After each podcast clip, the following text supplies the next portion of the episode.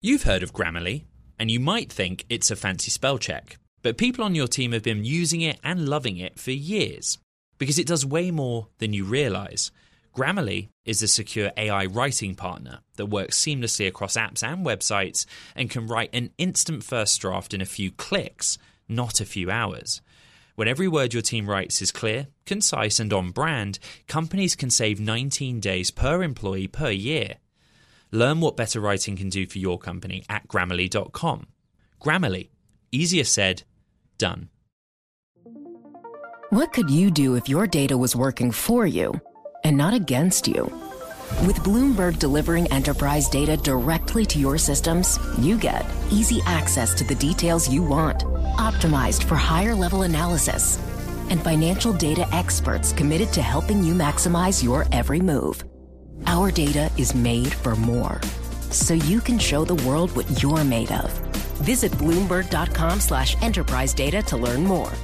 From the heart of where innovation, money, and power collide in Silicon Valley and beyond, this is Bloomberg Technology with Caroline Hyde and Ed Ludlow.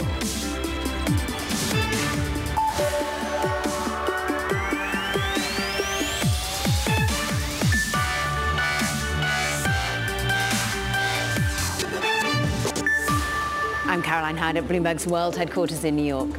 And I'm Ed Ludlow in San Francisco. This is Bloomberg Technology. Coming up, we'll discuss the outlook for China's tech sector. And as it's the biggest companies are preparing to report results, how will the slowing growth picture for China actually weigh on investor sentiment? Plus, we'll talk the state of electric vehicles as EV maker VinFast goes public via SPAC. We speak to the CEO about the deal. And studio giants offer a new deal to striking writers in Hollywood. We'll bring you the latest reporting on that matter. But first, Ed, I know you want to drill into really what is the macro picture of today. What's Right. happening in China? Yeah, the story is concern about China's economy. The underperformance is in the US listed shares of Chinese technology companies. I'm looking at the iShares China large cap, the NASDAQ Golden Dragon China index, both down in the region of 1.5%. China's central bank cut interest rates, a key interest rate, by the most since 2020. There is concern about the consumer and the property market. This is the picture in the moment. We also go to the year-to-date picture for US technology and public markets versus China. And there's a reason for this, very clear. The NASDAQ 100 tech-heavy index massively outperforming the Hang Seng Tech, which is the Hong Kong-listed China tech shares. The story for the NASDAQ 100, AI giving momentum and investor interest in the tech sector year to date. Not so much in China, and I say that, Carrie, because this week we expect China's regulators to show their hand on in terms of how they plan to regulate AI in that country. We know about the domestic players. Speaking of those domestic players, let's bring up the calendar for China Tech this week, Caroline. Talk me through this, because it's a busy week ahead for earnings out of China. It really is. We got already Alibaba kind of making us all take a breath last week, seeing them actually outperformance. Can that be reiterated? August 16th, we look at Tencent, Think and Fast, JD.com, but also we have the likes of, well, of course, Baidu, Meituan, of course, a key focus of consumer, of desire to be purchasing, of the ability to spend at this moment when we do see a Chinese authority that's having to push on the economy. Unlike here in the US, where we're worrying whether the Fed is going to be, of course, raising rates, having to slow down the economy, we're looking at rate cuts in China. We're looking at a macro picture that perhaps could be headwinds for these big tech companies. But also, though, Ed, I think it's good that you point out just how far these companies, yes, they've underperformed the US, but some of these companies have really Right. added to their market cap since May, for example. This is all about a regulatory overlook, really, the way in which we see a changing of the pendulum swing that perhaps we'll see more support for the tech sector in China. It's always this way in earnings season, no different in China. The expectation is at odds with the backward-looking data. So the mm. previews for Tencent and JD both hit the Bloomberg terminal this morning. Tencent expected to record fastest pace of revenue growth in over a year, fueling hopes that the biggest internet arena in China is rebounding. JD, similar story. Physical goods rebounded last month. JD's going to be fine. The news overnight and the data doesn't tell us that, and it, it's mm. a completely contradictory picture. And I think that's why we want to think about the macro affecting the micro. Let's bring in Amy Celico, Albright Stonebridge Group Principal. And we've really sort of discussed it out there a bit, Amy, of how oddly, and I'm hearing it from the likes of JP Morgan, their view is really we could see big tech outperform the rest of industrials, particularly the banks, real estate over in China, because actually the regulatory hurdles are pulling back while macro headwinds are affecting the other sectors. Does that ring true to you? Well, what's ringing true so far is the just how negative the numbers are coming out of Beijing. So we're due for some for some good news, hopefully with the, the tech companies' numbers that you're talking about. But let's just talk for a moment about what's just come out overnight. I mean, the latest numbers coming out of China continue to show that high-tech manufacturing is down, overall exports are down, consumption is down, property market sales are down. The government, as you just mentioned, Caroline, is reacting by trying to by cutting rates in order to try to stimulate uh, business and consumer lending. But to date, that hasn't happened. They've stopped actually tracking youth unemployment rates uh, because those numbers continue to rise. And overall unemployment actually rose a little bit this past month. And so again, the overall picture is difficult. So we need to see some good numbers coming from the, the, the tech uh, sector companies, and those numbers need to reinforce yes. that there is potential uh, for those companies going into the second half of the year. Amy, here on Bloomberg Technology, we talk about the Fed and higher interest rates because they discount the present value of future cash flows for the tech sector, right? Impacting public companies, but also by peer proxy private companies. Explain to our audience why China cutting interest rates would impact China's technology sector or help to support it. Well, China's technology sector, of course, has really been um, beaten up over the past couple of years because of the Chinese government's overall rectification campaign, really looking at the tech sector, not helping it continue to grow, but really overseeing some of the biggest companies being taken apart uh, so that the government can control them a little better. However, this year, the story is very different. The Chinese government looking at the overall macroeconomic picture recognizes that the private sector, the most innovative companies in China's private sector being technology companies, need to have the confidence to continue to grow, to borrow money and continue to invest in the domestic economy so that they can get consumers out there spending using some of those tech platforms. And so lowering the rates, what the government did again overnight, is meant to really be a signal uh, to tech companies and other companies in China to borrow more money yes. to continue to grow. Caroline, this is such a timely conversation because we're talking about China's domestic economy and at the same time a lot of the news cycle is about its standing in the world mm. and what international powers are doing vis-a-vis China. Yeah, we're all waiting of course for Raimondo to go out. Of course, a focus on commerce. We've already had Treasury Secretary Yellen out in China, all amid yet more and more sort of adversarial comments coming from President Biden himself when it comes to leadership in China. Amy, from that perspective, how do you see the tensions about us, uh, or indeed US investors, putting money into Chinese names? Is this something that they should be reticent of doing at the moment? Well, the U.S. government is demonstrating that it does want to restrict some areas of outbound investment flows to China. Just last week, of course, dropping the long-awaited executive order by the Biden administration, which will um, which will create a notification system and some restrictions. Again, very narrowly focused, even within technology, on AI, quantum computing, semiconductor, U.S. investment into China, into areas of concern, because the administration sees some U.S. investment uh, flows going to help China's military modernization and it uh, developing its surveillance industry. And so some areas are going to yes. continue to be restricted. However, I do think it's important to say that with Secretary Raimondo on her way after Kerry, after Yellen, after Secretary Blinken already visited China, We've invited China's Foreign Minister Wang Yi to come to the United States. The two sides are trying to navigate this very difficult relationship. Neither side is willing to say they're going to let up on technology yes. so restrictions if they impact national security. Amy, how important a battleground is artificial intelligence to China? Oh, it's critical. It's absolutely crucial. And so these export um, export control restrictions, as well as this new outbound investment tool um, to restrict some U.S. flows, um, are going to be very important for China to look at to see if other countries emulate those outbound investment restrictions, specifically in AI, because the Chinese government doesn't really have the ability yet to be able to domestically produce a lot of the technology, particularly the hardware necessary for many of those AI applications. And so continuing to invite, encourage, uh, supervise uh, technology, in, technology investment into China is important. So important that the State Council just on Sunday released yes. new rules that are encouraging inbound investment into China in many technology sectors. All right, our thanks to Amy Celico, Principal of Dentons Global Advisors Albright Stonebridge Group one of the advisors in the China space. Let's stay in the region and think about Taiwan. Taiwanese Vice President Lai Ching-te is seeking to reassure voters that he's a steady set of hands as he campaigns to become the self-governed island's next leader.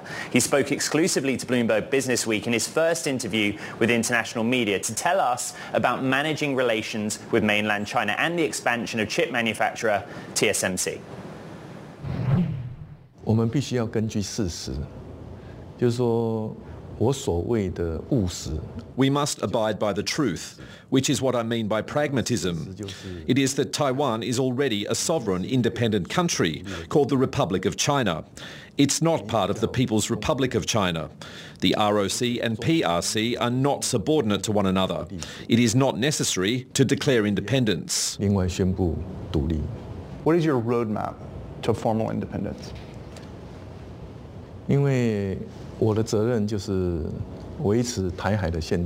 my responsibility is to maintain the status quo in the Taiwan Strait while protecting Taiwan and maintaining democracy, peace and prosperity. So no such framework exists.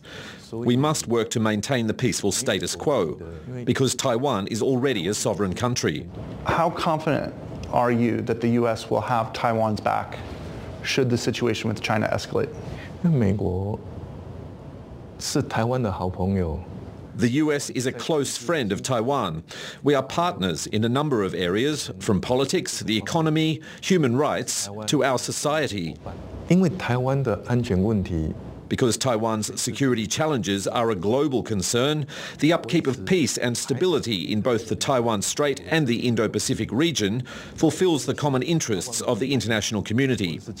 I believe that all democracies in the world, including the US, would be aware of how to respond if such a scenario were to take place. What do you want the world to know about you as a person? 是我是一个理性 I am a rational and steady leader. I know how we can respond to the challenges we face as a country. I also understand that the serious and complex nature of issues in the Taiwan Strait call for rational and steady leadership. This will enable our country to move forward amid changing geopolitical circumstances.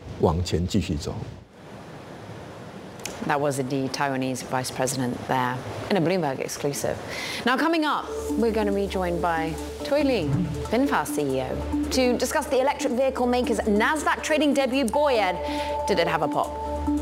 Yeah, big focus today on Asia Tech actually. I'm going to go over to Singapore and look at Sea, the tech giant's US ADRs dropping the most on record after sales misestimates, but a really sharp decline, not just in the e-commerce business, but gaming revenue as well. That's Sea Limited, the Singapore tech giant. It's definitely a name we've not spoken about in a while, but my goodness, look at that result. This is Bloomberg Technology. What if everyone at work were an expert communicator? What if every doc, message, and email they wrote was perfectly clear and concise? Inbox numbers would drop, customer satisfaction scores would rise, and everyone would be more productive. That's where Grammarly comes in. Grammarly is a secure AI writing partner that understands your business and can transform it through better communication. Companies that use Grammarly save an average of 19 days per employee per year that's because with Grammarly's AI, what used to take a few hours only takes a few clicks, like generating an instant first draft in your company voice or tailoring a message to your specific audience and goals. And Grammarly's personalized on brand writing help is built in everywhere your team works across 500,000 apps and websites. Plus, it's safe, secure, and already IT approved. Join 70,000 teams who trust Grammarly with their words and their data. Learn more at grammarly.com. Grammarly, easier said, done. What could you do if your data was working for you and not against you? With Bloomberg delivering enterprise data directly to your systems, you get easy access to the details you want, optimized for higher level analysis, and financial data experts committed to helping you maximize your every move. Our data is made for more, so you can show the world what you're made of. Visit Bloomberg.com slash enterprise data to learn more.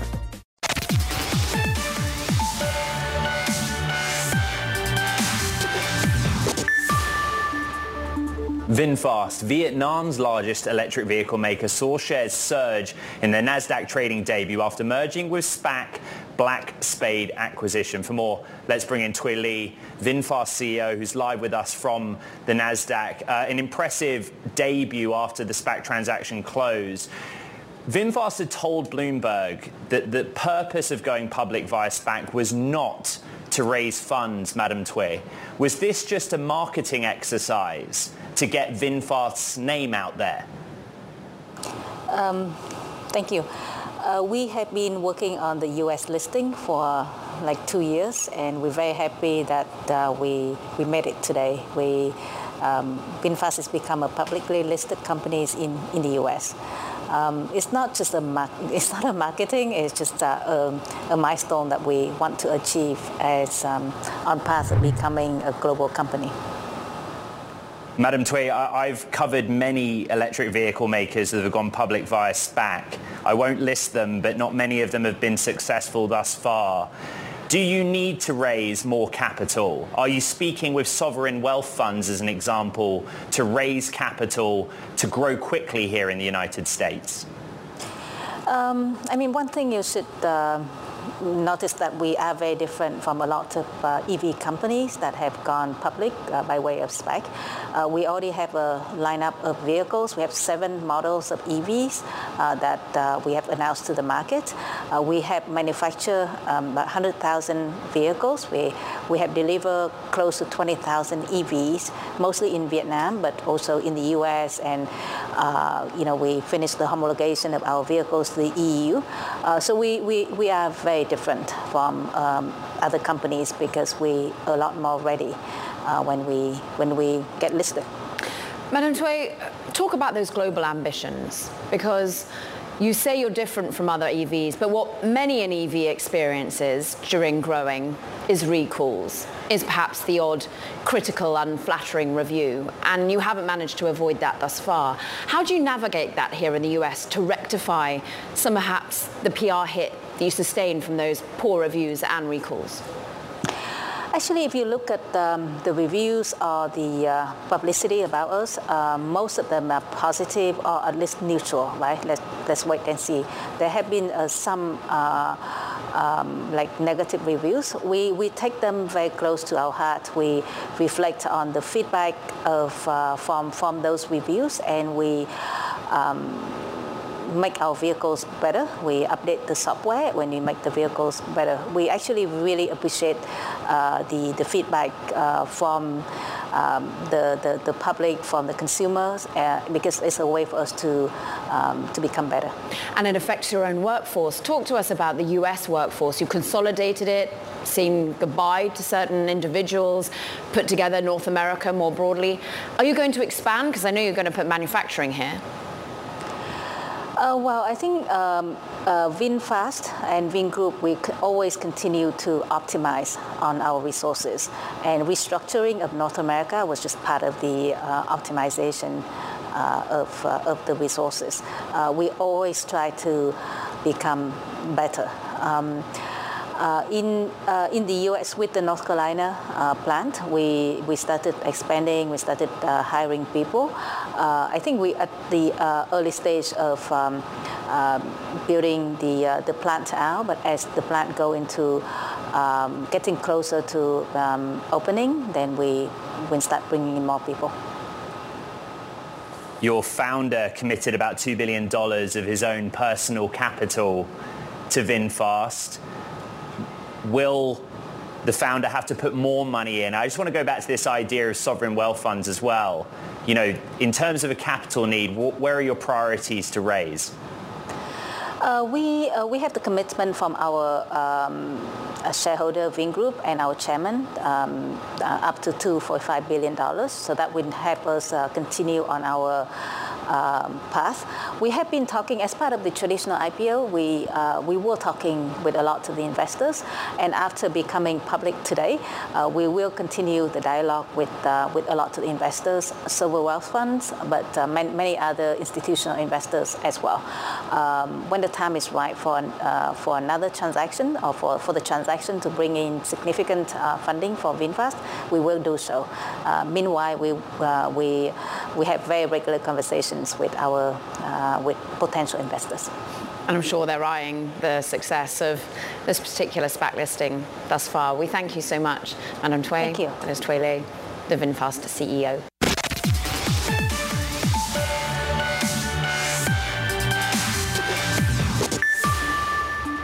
Time for talking tech. First up, Tesla is adding new lower range iterations of the Model S and Model X to its lineup that cost $10,000 less than their previous base prices. Plus, in Beijing, the government will implement sweeping new regulations for artificial intelligence services this week, with seven agencies taking responsibility for oversight. And finally, Michael Burry's Scion Asset Management exited its stakes in Alibaba and JD.com in the second quarter. 13F filings show the firm exited its positions in the Chinese tech giants that had been the hedge fund's biggest holdings. Caroline. Isn't that interesting, Ed, as we were just talking about China, about the earnings coming up, about, well, some of the reticence, whether that pushback against regulation can begin to continue the grind higher in these stocks. Let's talk to Sonali Basak, who's here to talk about, well, it wasn't just Michael Burry making moves in tech stocks. Where else did you see some of the movement? Yeah, and importantly with the 13Fs, when we take a look at these movements, these are from the end of the second quarter. So it's been weeks since then. And the reason I say that is because some of the most interesting movement happened among the most high profile hedge funds, particularly in the technology world. So who are they? Chase Coleman, for example, Tiger Global, there were a significant significant amount of sales. They had uh, reduced its tech stakes by more than 5%. You have the same thing at Maverick for Lee Ainslie. And if you take a look at what they did in the quarter alone, they sold out of 186 stocks. They added 129. So there's a lot going on over at Maverick. But the tech stakes were reduced by about 3.5%. Now remember, when you look at the entire industry, when it, all global fund managers, hedge funds, uh, sovereign wealth funds, pension funds, tech was increased quite meaningfully. And so this is a bit against the grain. Coatue as well, another Tiger Cub. When they trim their stakes, they trim NVIDIA, Meta, Tesla, Netflix. And so some of this could be just profit taking. However, it is interesting to see some of the biggest Tiger funds uh, go into different places. You're looking at uh, Tiger Global, for example, and its Apollo stake, and D1 as well, going into real estate investment trusts. So looking for other places as they seek to capitalize on this part of the market. There's also the acquiring part. We are talking about Michael Burry. Scion Asset actually ended with Expedia as its biggest holding, adding 100,000 shares worth $10.9 million. Bloomberg, Sonali Basak, and all things 13F. Thank you.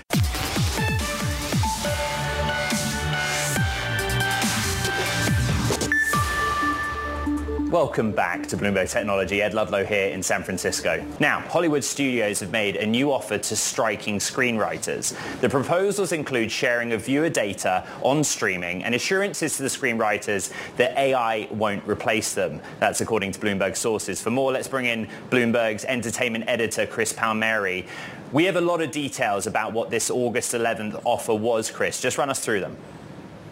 Yeah, as you, as you mentioned, these, these are some big concessions because they were real sticking points that had the whole deal falling apart uh, last May. So artificial intelligence, previously the studios weren't saying any definitives. They just wanted to keep meeting to discuss it. Now they're saying they're going to put something in writing that says writers will still have jobs. Streaming data, this was a huge thing because in the streaming era, there's no actual data available like in the Nielsen ratings on how well shows are doing, or at least not shared publicly uh, or even privately with uh, the writers. So there's some assurances that that will happen. Also, another big deal, uh, this issue called mini rooms, which are smaller groups of writers that meet before a show is picked up. There's some assurances in the new uh, proposal that they'll have, you know, if, if not specific number of writers employed, at least some guarantees on the hours that they're paid for. This is a media story, a labor story, but it's a really a tech story when you're thinking about the protections around artificial intelligence, when you're thinking about, of course, ultimately how they get the data in terms of how successful their writing is. Chris, how does this play out now for actors as well?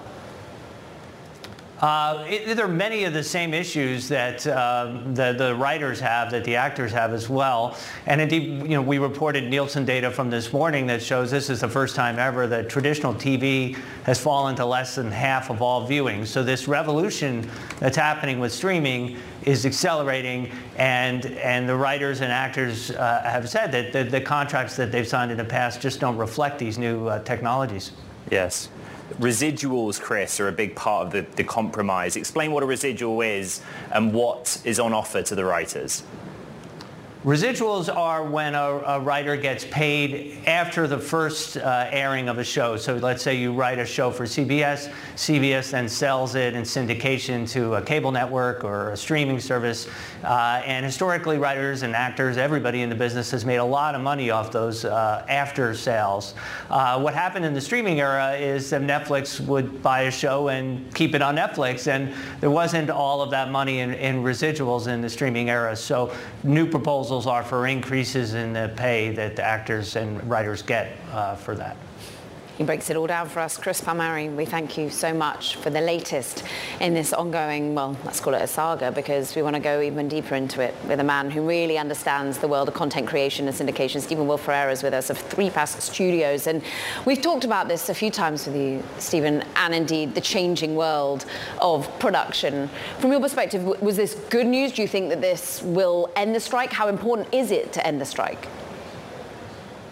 Look, thanks again for having me. Any conversations are good because they have not been talking, but the reality is they're still very far apart. And Labor Day is almost upon us. That's typically the kickoff of the fall broadcast season. So if this continues past September and really starts to get into the October timeframe, it's really going to impact production. It's going to impact all the new series. You know, certainly sports. You know, kind of animation. You know, scripted. All these things are going to be up in the air. Obviously, unscripted as well. Late night. But the truth of the matter is you're talking about the elephant in the room, which is AI. And, you know, this whole conversation has really been around three C's. It's been around consent, it's been around compensation and copyright. And the truth of the matter is AI is not going to take someone's job. It's someone using AI. I see. And so to that end, a lot of the I don't want to call it hype, but a lot of the headlines that have been around this worry about artificial intelligence, do you think it's right that they should be so concerned around it? I mean, I think yes, because the truth of the matter is we typically overestimate technology in the short run, but we underestimate it in the long run. And the truth of the matter is this is not new. I mean, there's always been new technologies coming into Hollywood, into every industry, and we have to adapt to it. Um, when you see all the power of generative AI, how it's going to really streamline the pipeline, the production processes, whether the development process, it's going to get used. I mean, people are using it today. And the truth of the matter is, look at where folks are going to. When there is no content being done by either the studios or you know all the issues with the, you know the guilds people are going to TikTok, people are going to Twitch. You know, they're going to go to other places, other creators that are going to be making content. And I think it's really important that everyone understands that they have to come together for this industry to be sustainable and for it to be economically viable.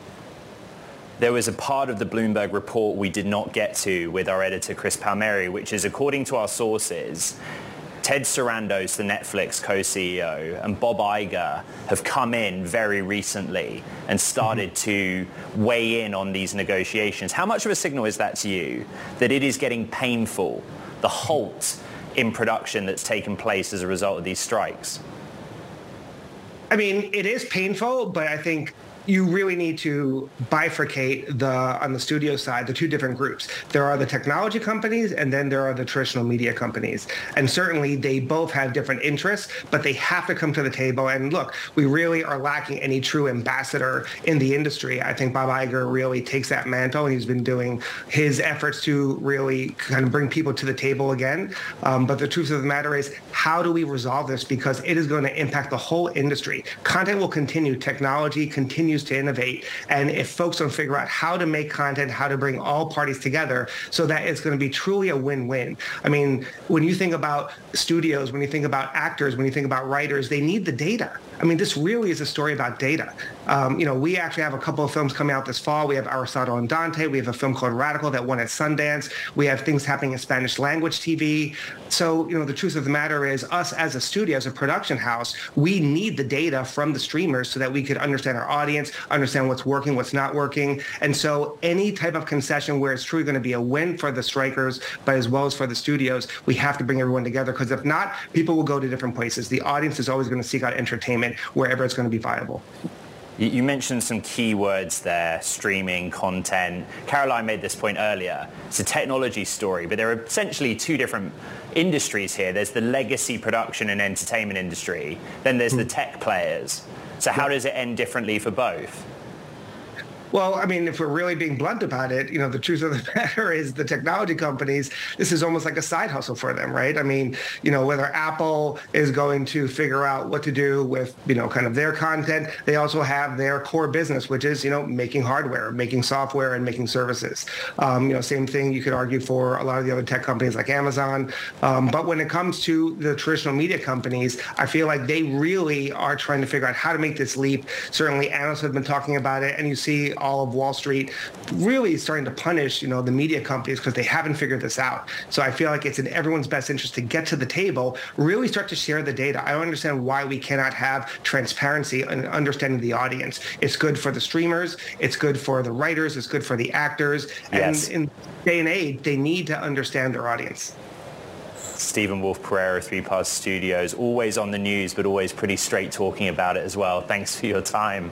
Uh, turning to another story we're following in the space, by the way, content streaming. Cable and traditional broadcast channels fell below half of all viewing for the first time in July. That's according to market research and Nielsen. The data shows that streaming hit a new high last month as broadcast fell to 20% of all viewing, cable to just 39.6% of all viewing, and then the stream streamers led by YouTube, Netflix and Hulu accounting for 38.7%. The rest, video on demand. Caroline fascinating. It's all about the data at the end of the day, isn't it? It's also about data and diversity. We want to talk about that. In the VC landscape, Masha Bucher is going to be joining us, founder and general partner at Day One Venture, how she's prioritizing, well, diversity in her portfolio companies. Then we want to just look at also this AI focus. We're going to end the conversation on AI and really bring in how you're dealing with it, perhaps with kids going back to school, to the classroom, how are teachers dealing with it? We've got artificial intelligence from both value and challenge for educators at PowerSchools. This is Bloomberg. What if everyone at work were an expert communicator? What if every doc, message, and email they wrote was perfectly clear and concise? Inbox numbers would drop Customer satisfaction scores would rise and everyone would be more productive. That's where Grammarly comes in. Grammarly is a secure AI writing partner that understands your business and can transform it through better communication. Companies that use Grammarly save an average of 19 days per employee per year. That's because with Grammarly's AI, what used to take a few hours only takes a few clicks, like generating an instant first draft in your company voice or tailoring a message to your specific audience and goals. And Grammarly's personalized on brand writing help is built in everywhere your team works across 500,000 apps and websites. Plus, it's safe, secure, and already IT approved. Join 70,000 teams who trust Grammarly with their words and their data. Learn more at grammarly.com. Grammarly, easier said, done. What could you do if your data was working for you and not against you? With Bloomberg delivering enterprise data directly to your systems, you get easy access to the details you want, optimized for higher level analysis, and financial data experts committed to helping you maximize your every move. Our data is made for more. so you can show the world what you're made of. Visit Bloomberg.com slash enterprise data to learn more.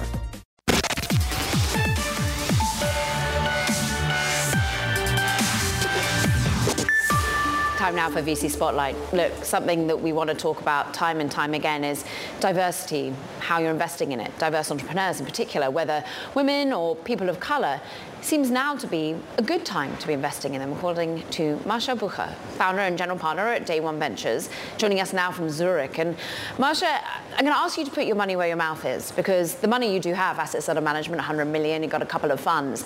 Who have you backed that really you feel is the pin-up thus far in terms of diverse founders making great change in the world of technology? Where have you written the checks?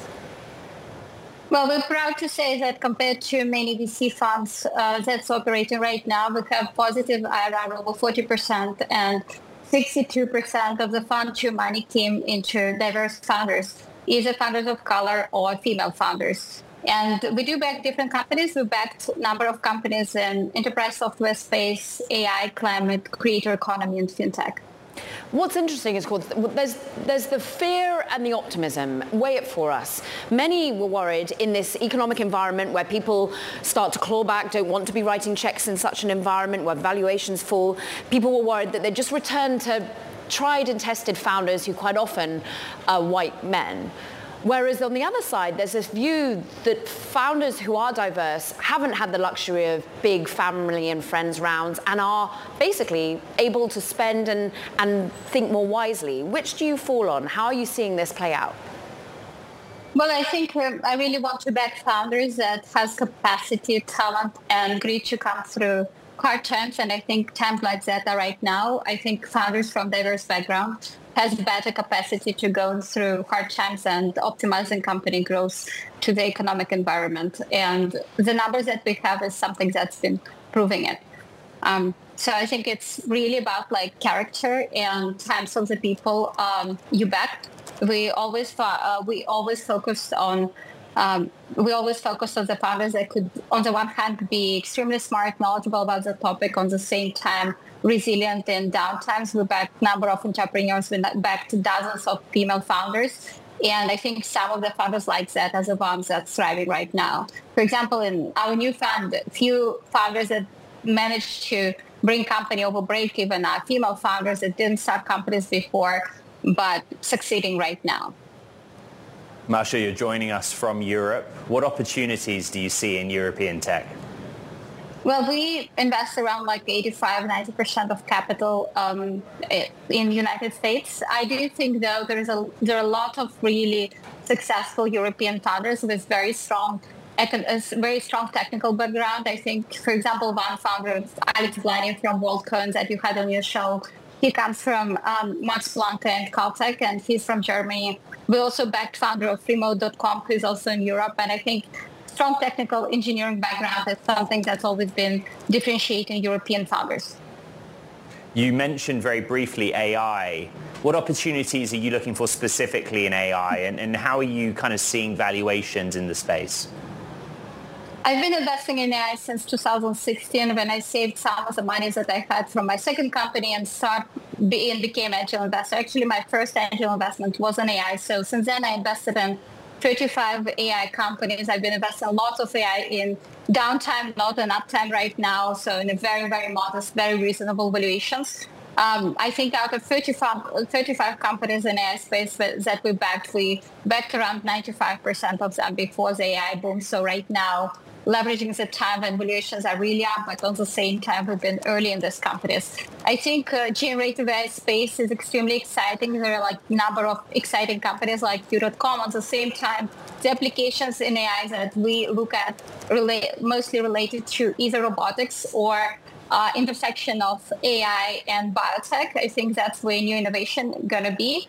And we don't look at generative AI space just because it's so crowded and so competitive. And we also made a number of our bets in the last uh, three, four years. All right, Masha Bucher, Day One Venture founder and general partner joining us there from Zurich. Thank you very much. Now, lots of you out there are heading back to school, whether you're on the East Coast, the West Coast, or Europe after a pretty nice summer. The word of mouth popularity of large language models, we're just talking about them, like ChatGPT, has set the academic world ablaze after it was introduced in November last year. But as students head back to school, some educators are attempting to incorporate artificial intelligence into the classroom. PowerSchool is the leading provider of cloud-based software for K through 12 education. That means young children here in the United States. Recently announced as well that Microsoft's Azure OpenAI services are going to be integrated into its teaching tools and will be available to pilot this fall. Joining us now, PowerSchool CEO Hardeep Gulati. There's, there's an academic debate in and of itself about whether AI should already make its way into the classroom. Just state for us yours and PowerSchool's position on that. Sure. Thanks, Ed and Caroline, for having me on the show. Uh, you're absolutely right. This is a pivotal moment in education in terms of really embracing the generative AI technology. I think one thing you will every resoundingly uh, believe in from every educator, from every teacher, from every family, is that we need to make sure that we can personalize education for every child based on where their focus areas are and how we support. I think the one size fit all has been a challenge to really be able to address some of the learning gaps, engaging every student, address the equity issues. And generative AI actually gives us an opportunity to really personalize education at scale. One of the challenges teachers face is incorporating personalized instruction and personalized assign- assignment, it takes many hours for them to do that in a class when you have 25, 30 kids or multiple sections. What we are incorporating with collaboration with Microsoft OpenAI is really bringing the personalized lesson planning, personalized assignments in the hands of the teachers. So now that saves them hours of time, addresses the teacher burnout, and have personalized education for every child. What's interesting, Hardeep, of course, is while you've been thinking of this integration, you've also been thinking about some of the concerns surrounding AI. Not only, of course, is that suddenly, well, kids can perhaps fake some of their writing, but that aside, we know that there's AI tools to see when they're being truthful, but I'm interested in some of the, well, cyber issues, making attacks more likely, more prevalent. How are you seeing that as an area of your focus? Sure, Caroline, that's a great point. Um, as you uh, remember, we actually are, are a technology provider for 80% of the North American school districts. So about 15,000 school districts, 90 of the top 100 one of the things, as you can imagine, we get the front row seats on both in terms of the ethical use of AI as well as the privacy and technology and security protection. I recently was actually last week in uh, White House Cybersecurity Summit for K-12 and we shared that just on uh, the PowerSchool solutions with serving all these districts, we successfully defended our districts against 1 billion cyber attack events by leveraging modern cloud-based technology, by investing in the cyber uh, security elements. We are able to really support these districts because they already have dozens, if not hundreds, of technology infrastructure, many legacy, many manual points. All those things actually create challenges and vulnerability which districts don't have the resources. So we are providing even subsidized and free security as a service so we can support districts in adopting the technology more easily, modernizing their infrastructure, and being able to support and empower every teacher and student. And Ed, it's interesting, isn't it? I've spoken before at sort of charitable events with teachers who are concerned a lot of the time, IT teachers, tech teachers, about how a lot of their students know more than they do. This is also about increasing literacy across the board, about artificial intelligence in and of itself, right, Ed? Yeah, simple question, Hardy. Should AI or at least computer science be a bigger focus on curriculums worldwide? Absolutely. In fact, we joined the Code.org Teach movement because not only we are enabling AI to be within the PowerSchool technology, but we're also making sure that we can actually incorporate that into the teacher professional learning solutions as well. We actually serve half the U.S. school districts in teacher recruitment, substitute teacher, as well as teacher professional learning solutions. So we're incorporating all that into the teacher's tool itself. Another exciting stuff is some of the work we are doing with states like Alabama or Montana. We're actually giving them a K through 20 view using our data platforms to actually allow them to understand what are the career pathways and how you actually actually bring that into the K through 12 itself so you can better support the economy. So we again have an opportunity to actually support these districts in modernizing their uh, curriculum. But the key yeah. element I think both of you are hitting is the context. What we want to make sure is that AI is not replacing the teacher. It's actually augmenting the teacher. It's supporting their workload. It's uh, helping them with the burnout issues. And also it's in the context of how yes. we are actually teaching today. Hardeep, great to have some time with you. Hardeep Gulati, CEO of PowerSchool. Interesting one out this hour. Google expanding Ed, its generative AI tool to select sites, not just its own search engine, actually allowing you and me to experiment with the new features that display content created by AI. All of this, of course, as Microsoft seems to be perhaps looking at targeting search. Yeah, there are limitations like paywalls, for example, but remember what they said at Google I.O. Slow and deliberate rollout. This goes beyond search now to third parties. One to watch. Meanwhile, no, that does it for this edition of Bloomberg Technology. Recap, podcast, Apple, Spotify, iHeart. This is Bloomberg Technology. What could you do if your data was working for you and not against you? With Bloomberg delivering enterprise data directly to your systems, you get easy access to the details you want, optimized for higher level analysis, and financial data experts committed to helping you maximize your every move. Our data is made for more, so you can show the world what you're made of. Visit Bloomberg.com slash enterprise data to learn more.